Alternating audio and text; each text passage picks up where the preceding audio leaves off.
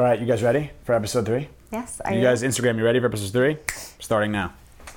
What's going on, Pack? Steve Del Savio from Pack Leader Dogs here, episode three of the Pack Leader Show. I just came back from an awesome Sunday Pack Leader walk in Hoboken. So the, the the pack walk on Sundays is something that I created years ago as a way for my clients to continue to work with dogs after I did training, board and train, um, just to continue working with their dog. Honestly, it was something that I was like, how can I give people something else to do or create a community of people that could be together to work on the issues that they were having with the dog post training, post board and train, post whatever we did. So it's been an amazing thing. It started out. I was actually looking on it. What was I looking on Instagram right before? Where it was something where Cassie, my fiance, brought her dog, and I was like, we had a big pack walk of ten people who came, and today we had like fifty or sixty people probably come right in dogs. So it's been an amazing thing. People come and we. Um, whether whether it's someone who's just started training with us or, or just started learning dog psychology and they're trying to learn um, how to how to really practice with their dog and get into real world scenarios. We have people who are just starting, all the way for people who have completed board and training years ago, who are just maintaining a balanced dog. So it's an amazing thing. It's it's honestly like so so something I talk about a lot is is how I basically work seven days a week. You'll hear the the, the typical like entrepreneurial thing that I quit the 40 hour work week just so I could work 80 hours a week. That's pretty much what we do here. I probably work way more than 80 hours, I would say, right? Yeah. How many hours do you think we do here a week? I can't do the math. over 100 right whatever but it's not really work to me it's something i enjoy so much um, but i definitely experience burnout and tired and wanting to like take a break uh, just like everybody else does. And today was definitely one of those days. I woke up and i was like damn i'm pretty tired. But then i realized quickly that we were doing the pack walk and i was like oh shit this is amazing. Like we have the pack walk. And cassie even said to me goes why are you in such a good mood today?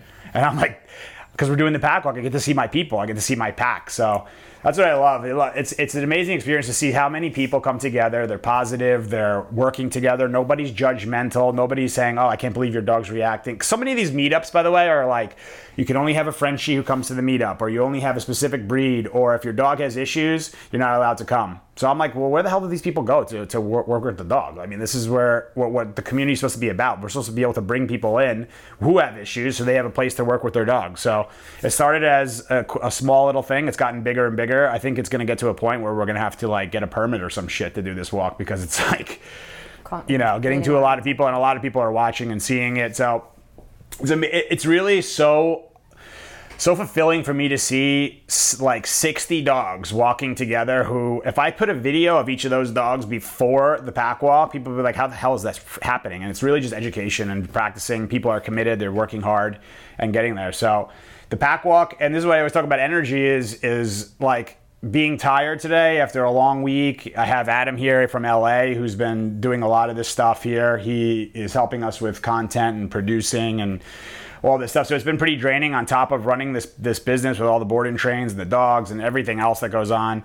Um, it's been tiring, but today when I found out it was the pack walk, it was just a like a like like such a, an exciting thing that was happening. And when I get there, the the energy and the positivity is so much that it really fuels me. Where to the point where I came back and we were like, I was like, let's film episode three of the podcast. Where I woke up today, like I'm not doing shit today. I'm gonna relax all day, thinking that in the beginning. But then it became like pack walk, and then what else should we do? Because the energy I just feel there is amazing. So thank you to all the pack who came today. It was amazing, amazing walk. We'll post a video of that. Adam got some sick drone footage in Hoboken, New York City background, and all that stuff. So. Let's get to some questions, I think, right? Mm-hmm. Are we going to do Instagram first or no? We're going to do this first, right? Yeah, and I have some. We have Instagram questions. Live going here, podcasts. So we're going to grab an Instagram Live question too. Um, but for now, let's do one of these questions that we have. What do you Yeah. got for me? This let's one's from Instagram. It's by Melinda Luz. Uh, her question is Any tips for separation anxiety? Leaving her with a shirt of mine and a whole bunch of stuffed Kong toys and sedatives are not working. Yep. That's it. Separation anxiety, right? That's a good one. So a lot of people experience this stuff, and they, they people always ask me questions of how can I deal with separation anxiety, and they think they have to work on the actual issue of the dog just leaving. I mean, uh, the human leaving and the dog staying behind. There's definitely a way to do that, and we'll discuss that in a second. But it's more of a relationship issue, in my opinion. Um, it becomes an issue where I always ask questions of how much time does that dog spend in the human's intimate space? Because if they're clingy in the house, then how are they going to be able to leave completely and do a complete detachment of actually leaving the house if they can't even walk away from the person in the house, right? So that's definitely one that I always look into. I always ask how much exercise is the dog getting. Um, I mean, it's it's really a relationship thing, and when leader leader in a pack of dogs can come and go, right? And a so if if the dog feels that it's leading, and the humans who's in a follower state is leading, then it doesn't make sense. The dog says, "I have to go find that human," but the dog who's leading is usually in an insecure or nervous state, seeing a dog leave. So I always want to assess the big picture of what's going on in that house and the relationship. How are the walks going? Uh, how much exercise the dog get? Is the dog able to stay at a distance? So I would definitely recommend is giving less affection, making sure you're only petting calmness or you're feeding calmness. Um, practice having your dog stay in a bed or stay at a distance from you and stay there while you do other things. Because, because like I said, if a dog, uh, you know, in a dog world, the pack is supposed to be together 24/7. That's the way their their mindset is set. But we're humans, we brought them into our world. So it's our responsibility to show them that there's going to be a detachment that's not that natural to them, but we have to show them how to be able to do that. So Another thing that I see a lot of people doing is they the dog is following them, following them, following them as they're getting ready to leave, follows them all the way to the door, and then the human turns around and says, Bye, see you later, and then they close the door. So that whole ritual is a human ritual of saying goodbye and stuff like that. And they're also letting the dog stay in the follower state the entire time that you're about to leave, almost tricking the dog who's saying, I might be coming with you, I might be coming with you, I might be coming with you, and then bye, which just creates excitement, and they close the door. So they almost trick the dog that they're coming. The dog's like, wait, I'm not coming, and then they leave him in excitement. So the better way for me would either to do to do crate training, have your dog learn how to stay in a crate calmly, make sure you practice that before you actually practice the separation of leaving the house and stuff like that. So the dog has to be able to be on a bed or in their in their kennel, relax with you home before you even think about leaving. Then you're gonna um, make, so that's one step to do it. Then you really want to practice the the in the home of giving way less affection, keeping a distance, and just repeat it over and over again. And then practice leaving for a short amount of time. If you can leave a camera and see what the dog is doing and they're going crazy, come back. But I would come back to address and make sure you address in a calm and confident way, and then leave again. And then wait till a point where you can get to where the dog finally settles. If they're if they're whining or crying in the beginning, let them go through it. They have to vent a little bit of the anxiety. Let it let it calm down, then come back in when they're calm. So they start realizing that the human's going to come back when the dog is calm, or when the dog's calm. That makes sense? Okay, that's one down. All right. What else? Let's go. Are we doing an Instagram or are we doing this one? Instagram, and I have another Instagram. Okay.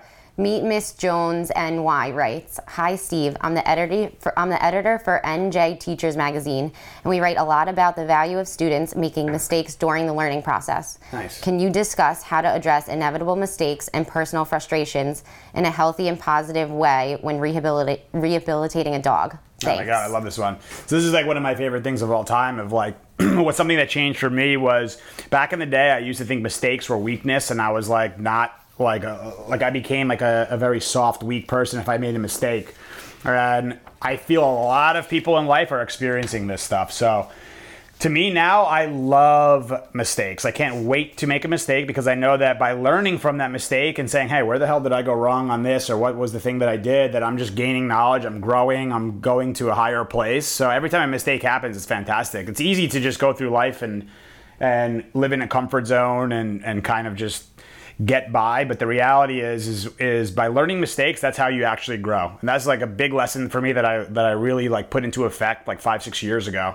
And that's been a big part of my growth over the last five or six years is realizing that that mistakes are actually a, a fantastic thing to happen. And not realizing that you're weak or you're bad or you've screwed up or you're less than because you made a mistake. It's a, a they're, they become opportunity for me when a mistake happens. So when i have a dog and i make a mistake with a dog let's just say I was I put too much pressure on a dog or I didn't see a reaction coming. It's a it's just another piece where I I, I adjust. I make sure I finish that whole repetition properly. And I take a mental note for next time. It's just another another thing that I learned. I mean, it's just li- really about learning and growing. If you're in a constant state of growth, I mean, that's that's one of the six human needs that we'll end up talking about. All that stuff that I learned from doing stuff with Tony Robbins. But growth to me is something that went right to the top of one of my needs of just always being able to grow. And that's mistakes lead to growth. And going through scenarios that make you nervous and fearful and all that stuff, that's how you grow. We talk about, I talk with this Cassie, James, everybody about this stuff all the time that if we make a mistake as a business or a company, that's we can't panic and say, oh no, let's, let's close the doors and cancel the whole freaking business. It's a way to learn for the next time when that thing happens. Now we know what to do in that moving forward. So mistakes are fantastic. You should uh, embrace them, love them, learn from them, and move forward. That's what dogs teach us live in the moment. So make your mistake in that moment, learn from it, that's it. Move forward. Boom. What else? Do we have an Instagram on from here? No. Nobody has questions? Nobody likes me? Fine. Screw you guys. I have another one for you. Yeah. Um, PKM2626 writes I adopted a two year old American Bulldog. At the adoption Yes. event, she was super calm and letting everyone pet her. I've had her for about a month. When I take her for walks, she will bark and lunge if people get too close. She is also very uneasy when people come over. When someone is over, I have them ignore her, which seems, which seems to work. First of all, I love American Bulldogs. Maddie, as you guys sure know, is is my American Bulldog. It's an amazing breed. Definitely a power breed and a, and a persistent breed that needs a strong leader. But they're a fantastic breed. She's like the the personality of this house that gets everybody laughing every time she's around. Um, so what I would tell you is, it sounds like she said that the dog was was was very calm at the at the the event. She was super calm and letting everyone pet her. What I would tell you is she she might not have been probably she I would think if she's behaving this way already that she probably wasn't as calm as you think she was at the event. She might have been a little bit nervous but just been more in like where the hell am I? And staying there, so more of quiet than calm. It's a big mistake that I see a lot of people make with their dog and say, "Yeah, she's so calm," but the dog is in reality quiet because they're insecure or nervous about a scenario. Um, so she might have been tolerant of people touching and doing all that stuff, right? So there's obviously some nervousness there, and then coming home with you, she starts getting comfortable, and this is a very common one that when the dog comes home, the people feel it's super common in rescue world when someone rescues a dog or even brings a puppy home, but more so in rescue world or shelter world. When they bring a dog home, they say, "Here's." They feel so sorry that the dog was in a bad situation. So the first thing they want to do is bring the dog in and say, "Look at your new home and look at everything. This is all yours." And they feel they're in a state of feeling sorry, which to a dog is in a state of a little bit of weakness. So they come in and the dogs there's two conversations happening. The humans are saying, "Here, I want you to love us. Please stay, be enjoy, come on the couch, come in bed, do all this kind of thing." But the dog is coming in and smelling around using nose and saying, "Who's in charge here?" Right? So if the human doesn't take that position right away and say, "Here's our home. This is where you'll be living. This is where your bed is. This is your kennel. This is where you eat. This is our backyard. This is how you behave in all these scenarios," then the dog is to if they don't do that, then the dog says, "Nobody's in charge, so I'm to take control." So then it sounds like you have a nervous dog who became dominant and took over the house and is leading now, right?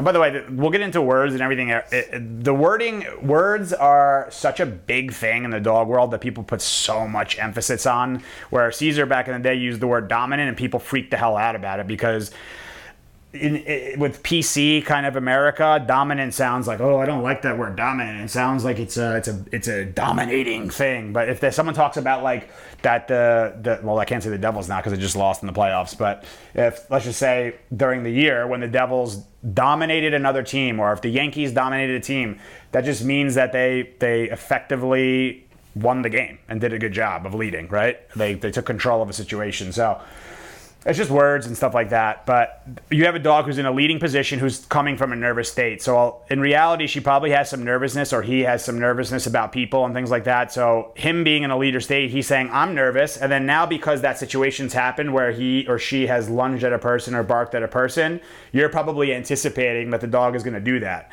So think about it from the dog's mind the dog's in leader position, human in follower position, person approaches. The human right away says, uh oh, my American bulldog is going to react because a person's come and She's done this before. The do- and then the dog is saying, I'm nervous about the person. I can definitely feel that my human is nervous about the situation, so I better do my job and tell this person to stay away. So I loved at the end where she said, I've been telling people to ignore and it's been working way better. So that's something that you should definitely practice is having people ignore her. Practice make, uh, the leadership stuff, making sure the dog's waiting at the door before you leave, effectively practicing calmness with the dog, waiting for food, waiting to go out the door. Um, and ask people to just ignore so the dog can go into nose first. A lot of people want to come in and talk and say, hey, puppy, to a dog right away, but to a nervous girl or guy like this American Bulldog sounds like it is, that becomes super overwhelming. So humans take away the, uh, the ability for a dog to be a dog and use nose first. So if we're talking to a dog and moving forward, that's all eyes and ears. But I'd rather the dog go into a nose state and say, who are you? You ignore the dog and not, she says, all right, so it seems like this person's okay. And be in a calm state around the dog. And then if they, that dog starts becoming comfortable around that person, then you can have the dog come closer. Have that person then, I would prefer if the dog's food motivated anyway, that's a time for food. If the dog is calm though, not when it's nervous. So if the dog calm and is more calm about the person, they give a treat and then have the human move away if you think about it, right? Because normally what happens is someone tries to give food to a nervous dog in the nervous state of mind. So they say, Here, puppy, take the food, right? And the dog's like, Fuck, I don't want this food. and uh, maybe they'll take the food, but they're taking the food in this state. And the human's coming towards them, and then they still get uncomfortable. And usually humans then try to reach, and the dog will bite. So instead, I would rather the dog come to the person, smell, be curious, give a piece of food, and then the person, the dog says, "Oh, and you mean food?" And then you walk away. So then the dog is saying, "I actually want more about that person. I want to see that person more." We've done this with a lot of dogs, and it's been super, super effective. So it's definitely something you can try. But I hope that helped too. Do you have any Instagrams? Mm-hmm. What's the deal? Oh, now you want to talk to me Instagram? Fine, we'll talk.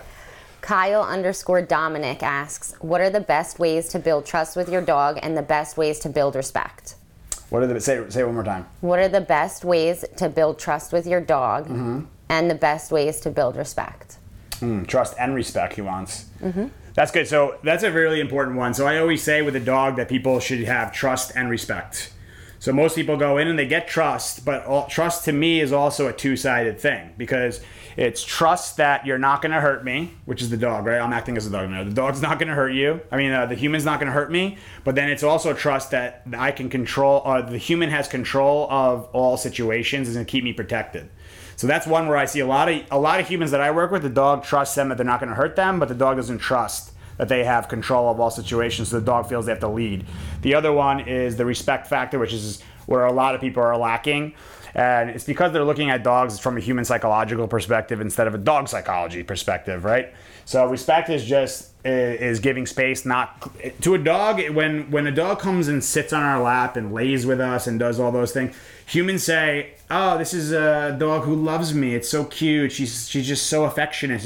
In reality, in the dog's mind, you just gave up your space without claiming any space, so you're not someone who's an authoritative figure. So you don't have the respect totally. But you can do this. My point is, is you can do the same exact situation depending on the case, of course. But if you have a dog who doesn't really have much issues, you can totally invite your dog on the couch into bed um, to sit on your lap. And not on, on the lap thing i don't re- recommend so much but if it's something that you crave and it's a big thing for you do it in small doses. But make sure you invite the dog is calm and then you invite the dog into your space. So i'm kind of already getting into the respect part of without a doubt claiming your space. If your dog jumps on you when you walk in the house, the dog doesn't respect you. That's a, just a situation they don't respect. It's excitement, and they say yours. I see. I mean, I see the amount of shit that I see. Like, I see ones where pe- people are standing there, and the dog is walking around the house and walks right up to the human and puts his paws up on their waist and stretches right out on the on the person. And they think it's cute and it's funny, but to me, I'm like, look at where this, this dog went all around the house and just it came right to you and stretched right on top of you. So there, there's a reason for it. It's claiming. It's making sure. Yeah, just a reminder. You're mine. So I'll just stretch on you and then I'll go do something else. So just that uh, space to me is by far the biggest thing that you can do is for respect. Is creating distance. The dog comes into your space. You send them out uninvited. Um, and trust is just is honestly a time thing. I mean, it's really just being able to obviously by not hurting your dog or, or being loud and tense and frustrated that's how your dog will never trust. But if you're in a calm state and with confidence or you're calm and certain about what you want the dog's always going to believe you and trust you right? But then it's just a matter of time. So that's one side of it. The other side is being able to control situations. So understanding dog psychology ed- educating yourself on what to do in all those scenarios is what's going to really help you um, to gain respect. But that was kyle who? Kyle dominic is that Kyle, Kyle? underscore Dominic. Oh yeah, that's Kyle. Yeah, yeah. Kyle, what's up, dude? I know who Kyle is. Oh, Kyle, you're here. What's up, dude? he has a second question Oh, if you want his. now he's getting a little arrogant, but it's okay. Go ahead. What is your favorite behavioral issue to rehabilitate? my favorite to rehabilitate. I mean, I love. So it's changed, to be honest. So in the beginning of my career, it was definitely aggression, human aggression, dog aggression, and like, like very confident, forward dogs. Like that was my bread and butter because I was always, uh, I am naturally a more front person, a more high energy person. So those kind of dogs who are like ready to kill. I mean, I've worked with dogs who've killed other dogs, who have really attacked and bitten people pretty badly and stuff like that. So the the puzzle of that dog is something that I love more than anything. But by getting really good at that, I started to do way too much of that. Not way too much, but I was not focusing on being a fully balanced trainer or dog psychology specialist, whatever you want to call it, whatever you want to call me. People are so crazy with these titles and stuff like that. I work with dogs, whatever you want to call me, call me whatever. But the Cesar and Colleen out in LA, a good friend of mine actually said to me that it was the insecure dogs that I struggled with and very sensitive dogs. Not that I struggled, but I wasn't as good at. So I really learned that from my own American Bulldog, Maddie, who's a big, strong girl. So I treated her as such. I treated her as the breed, which was making me not follow the formula, which I always follow with dogs, which is the order of animal, dog, breed, then name. Most people focus on breed and name in the dog. They say, Oh, is that an American Bulldog? What's her name? Maddie? Oh, and they just do whatever. They don't focus on the animal, which is energy. So the energy is a state of mind, right? Is the dog nervous, tense, um, uh, uh, dominant? What, what, what state is that dog in? And then I use dog psychology to work with that particular uh, type of energy. But then I, you know, it was one where where Colleen had said to me, who's a, who's a good friend of mine, she said, "I want you for the next next month to just work with nervous and insecure dogs." So I actually did that, and I got really good with working with them. So now I actually enjoy. I used to get so frustrated and annoyed with these dogs coming in, where I'm like, "Here we go with this nervous dog, like such a freaking little sissy. Come on, like get, let's go, get in the pack. What are you waiting for?" But I wasn't. I wasn't really dealing with the sort of situation in a proper way for that dog. So I know those dogs, they take patience, they take time, they take uh, really breathing and, and getting to a level of calmness and bringing my energy down to almost like as low as I can possibly get it. And even even now, some of the dogs who come in just my natural state, being a more front person, the the really really really weak dogs are even hard for me to even be, just be around just being in their presence not hard for me but hard for the dog because they can feel my energy as the leader so if you think about it in a normal pack of dogs the front dog and the weakest dog in the pack really don't have that much interaction together. The middle pack dogs are the ones that bring them all together. So that's why I use my my staff. I use Cassie. I use everybody here to work with those dogs and kind of bring them together. Or I use my middle of the pack dogs, my happy-go-luckies, where I'll pet them and work with them a little bit. Sorry about that. Work with my those dogs. Then that brings that dog in towards me, and then maybe I'll give a little pet, and then I work on that kind of stuff. So now the insecure, nervous dogs have been the ones that I love working with because I see how much pain those dogs are really in and struggling in life that it's like seeing them come around going from like hiding in a corner or wanting to attack everyone that comes even within any any any distance of them to like we have Cooper here, we have Malcolm here, we have a bunch of dogs, actually a few dogs here who are, who are just like that, who came in, one trying to bite me and attack me, the other one who was like, get away from me, I'm gonna hide in the corner and I hope I just disappear. So now they're on going on the, they came on the pack walk today. They're happy to see people. They just love life. So that's become one that I've, I love doing more than anything. Feels good. It's amazing how much energy I have right now.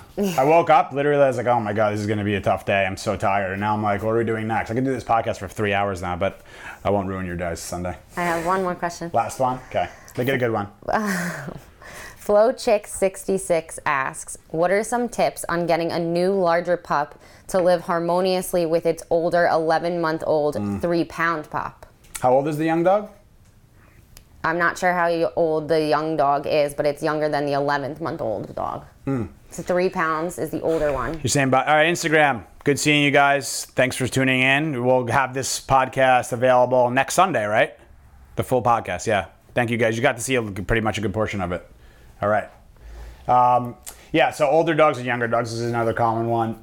older dogs are usually not very into puppies and young dogs, right? It just becomes you have two different um, two different obviously ages but two different stages of life where the senior dogs are lower energy they want to more relax and just chill out. Uh, you bring in an, uh, an, excited dog and it becomes like god oh, this energy is overbearing i mean for me i know like being around like a like a young kid who's like super high energy screaming and yelling and going over the place that can get overwhelming too. Or, or a dog who's like one of these super high working breed dogs that i work with that constantly is like let's go let's go let's go. It gets overwhelming. So what I would recommend is to definitely teach the new dog how to behave around the old dog because the old dog's definitely gonna want to correct the young one and say, "Hey, give me space." And they just do it from a very primal state. They just when a dog comes in with excitement. But then you can also have a dog who's old, who's who's not as secure, and they're not willing or they're, they're nervous about actually correcting the other dog. So it's really our job to to integrate those two dogs together. Definitely teaching the puppy and the young dog how to behave around a senior dog, how to behave around an adolescent, how to behave around a regular adult, how to behave around a puppy.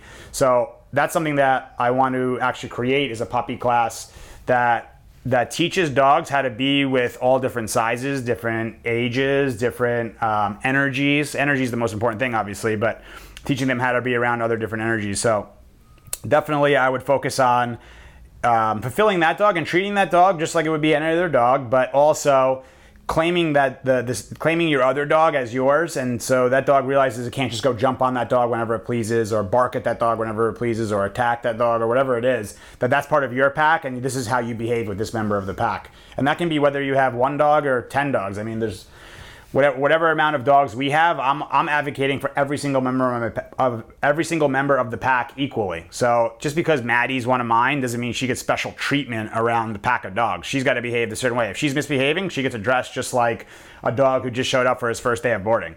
Because if I do that and I give her preference, then she starts taking advantage, and then the other dogs see it as why is that happening, and it just creates an unstable pack. So it's it's really important for the leader to address everybody together and equally right? This is good stuff. Do you like it? Mm-hmm. Good? Yep. All right. Are we closing this thing up? How is it? So this is Cassie's first time doing questions. Yeah. I'm proud that you can read. Me too.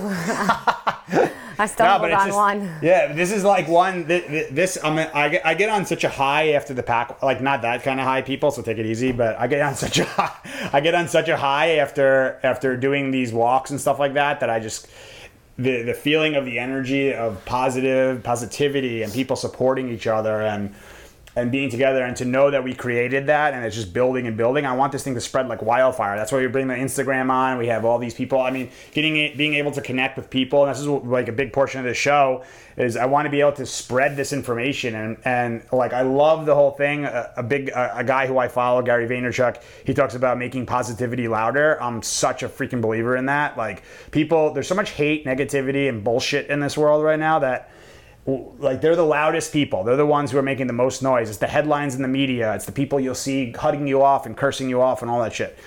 It, it, but the people who are calm and confident and are living life happy and fulfilled are the ones who are just going about their business and not making much noise about it. So I'm going to be the one, I mean, along with him and, and the rest of our team of, of setting the example, we're going to make positivity loud as hell again. So I hope you guys join me on that journey. I want to thank you guys for joining us for Pack Leader Show, episode three. Thank you for Adam for helping us set up this whole deal. It's been amazing. Thank you for Jamie for getting me here to be here because Jamie helps me like go here and there and all over the place. Thank you, Cassie, for your first questions and supporting me, which is really difficult to do at times, I'm sure. but thanks a lot, guys. We'll see you again, and we'll see you for episode four in two weeks. All right, guys, be good.